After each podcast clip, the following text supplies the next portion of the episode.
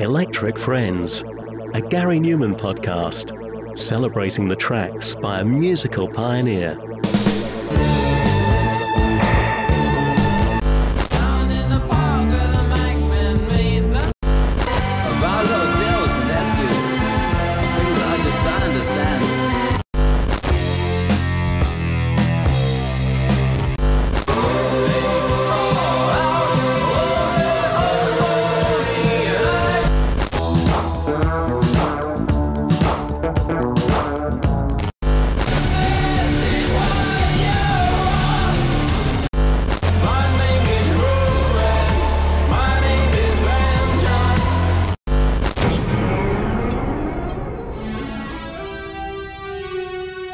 It's the song that opens up what many consider to be Gary Numan's finest album, Telekon.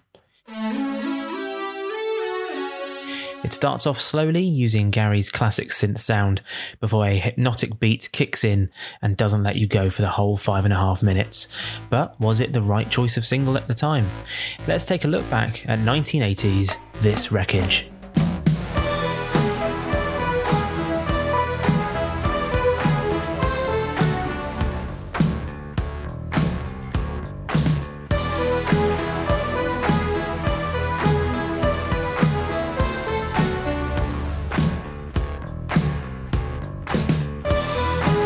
This Wreckage is the opening track on Gary's 1980 LP Telekon. The album was released in September of that year and reached number one in the UK album charts. The song was the third and final single to be released from that album, though technically it was the first. On the initial vinyl release of the album, the two previous singles, We Are Glass and I Die You Die, were singles only. It was only for future releases that they were added to the Telekon album tracklist. It was quite an intriguing and brave move from Gary. He went against the usual process of releasing a couple of singles from an upcoming album first, followed by the album itself. Instead, he released two brand new songs, then the album, then the first single from the album. This wreckage charted on December 20th, essentially Christmas week. Not exactly the easiest week to chart. Incidentally, it was the period that John Lennon had just been shot, so the eyes of the music world were very much focused on that. And by that point, the album had been out for a few months already. Because of this, this wreckage peaked at number 20 in the UK singles chart. Nothing to be sniffed at now, but this was the first time that Gary's singles didn't chart as highly as before, and perhaps only got as high as that because of his die-hard fans. But he would admit himself that it was the wrong choice of single to keep the Telekon shelf life going further. He said in his Revolution book, Back in England, we released a song called This Wreckage as the third and final single from Telekon. It was another mistake. This Wreckage was not the best song for a single. There were a number of other songs that would have been far more suitable, but I was trying to make another statement and show another side to the album. They should have stopped me choosing the singles. My judgment was clearly not the best. This Wreckage barely scraped into the top 20. What also might not have helped is there wasn't actually an official music video for this song, but Gary did perform it on Top of the Pops wearing an inverted Telekon boiler suit, a white version with red belts. Not sure if I could pull it off, but Gary makes it work wonders as ever. Described by Gary as a self portrait song, this wreckage foreshadowed his soon to be temporary retirement from touring with lyrics that bring up images of reclusion and hiding, It's like uh, Turn out these eyes, wipe off my face, erase me.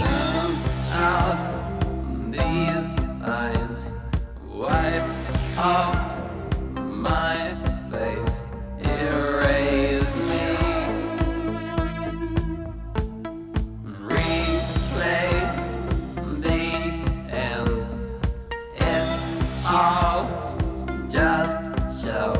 Erase you. It also contains mentions of atheism. The song starts with, And what if God's dead? We must have done something wrong. This dark facade ends. We're independent from someone. A belief that he would later explore more vocally in future albums.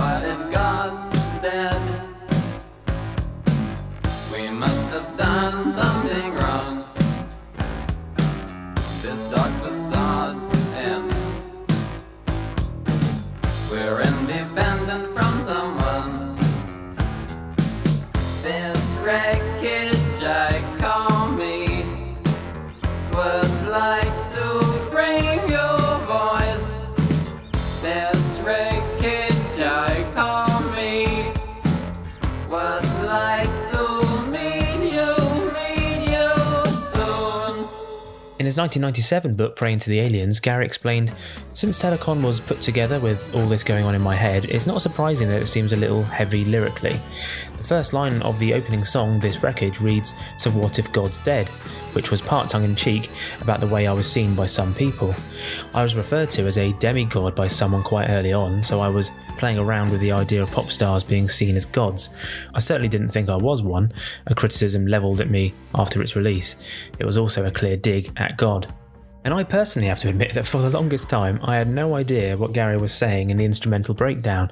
I thought he was singing something like, I'm calling you, but he's actually saying the Japanese phrase wakareo, or similar to it, meaning goodbye forever or farewell, further stating his intent on quitting live performance. Writing in Praying to the Aliens, he explained, This wreckage was as close to a self portrait as I could get. The Japanese lyrics on the song said, I leave you. A Japanese girl who I went out with briefly spelled out the characters for me. I was already sure that I was finished with touring, so it was a disguised way of saying goodbye to the fans long before I announced it for real.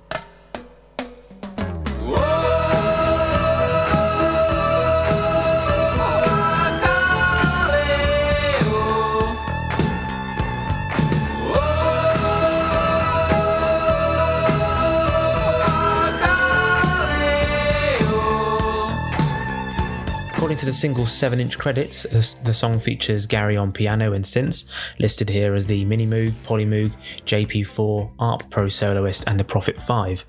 Bass from Paul Gardner, drums from Cedric Sharpley, and hand claps from Gary's brother John Webb, and the late James Freud, uh, the future Models uh, member, his band James Freud and the Radio Stars had supported Gary on tour in 1980 in Australia.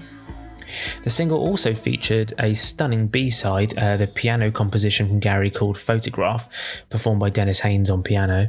It featured in later reissues of Telekon, and it's a personal favourite of mine.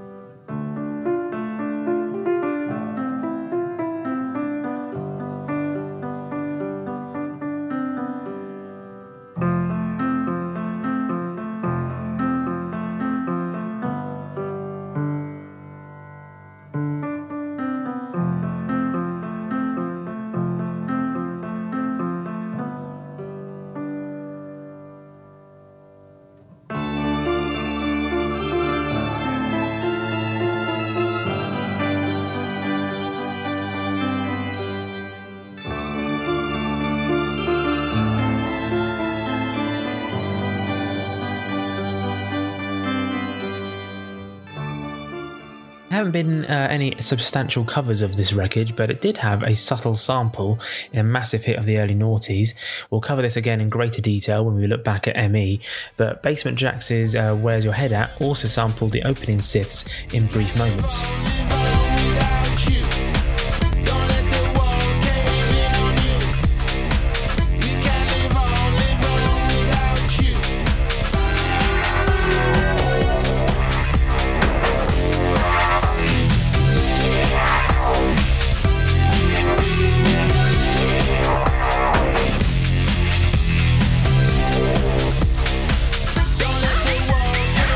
Putting a shout out about your thoughts on this record. I had a really great number of thoughts and feelings about the track. Um, a bit mixed, I have to admit. It's um, it's a bit of a divisive song, mainly because of the choice of it being a single over "Remind Me to Smile," which was the single choice in America.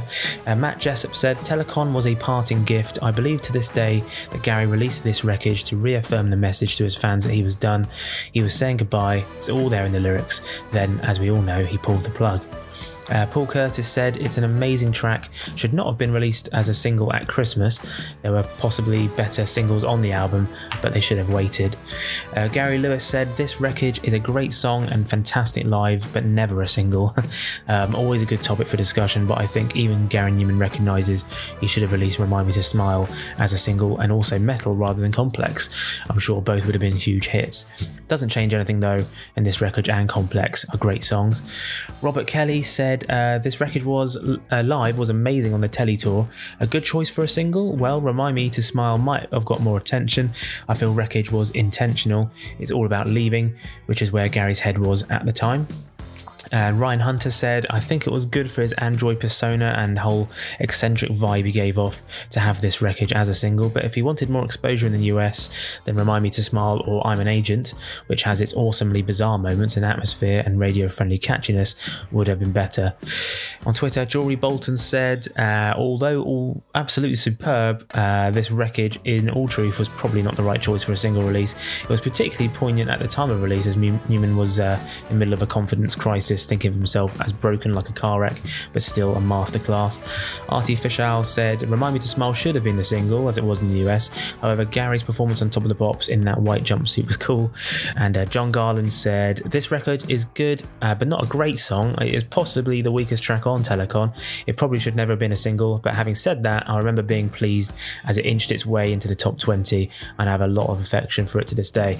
And yeah, John, I looked up um, the chart run it had on uh, officialcharts.com, and it was quite it was, it was quite interesting to see it enter in the um, the 30s and it slowly climbed up. I think that Christmas release didn't help, but at least it did reach top 20 in the end. So, elsewhere in Numan news, just as I finished recording the previous episode, Gary announced three very exciting shows to celebrate his 1000th solo gig.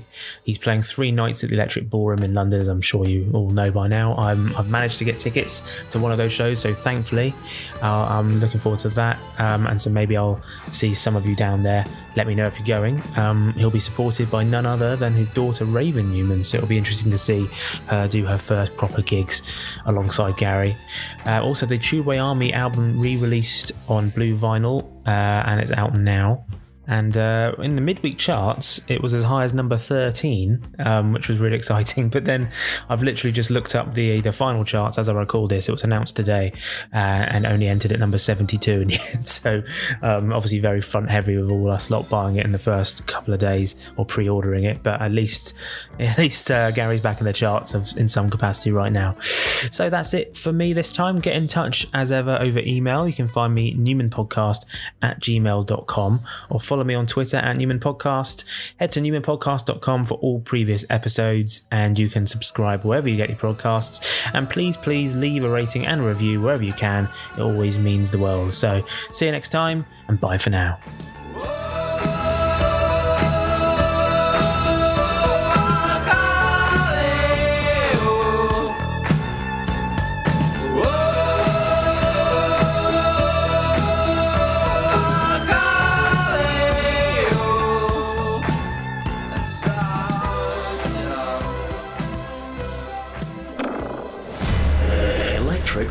Friends, a Gary Numan podcast celebrating the tracks by a musical pioneer. pioneer.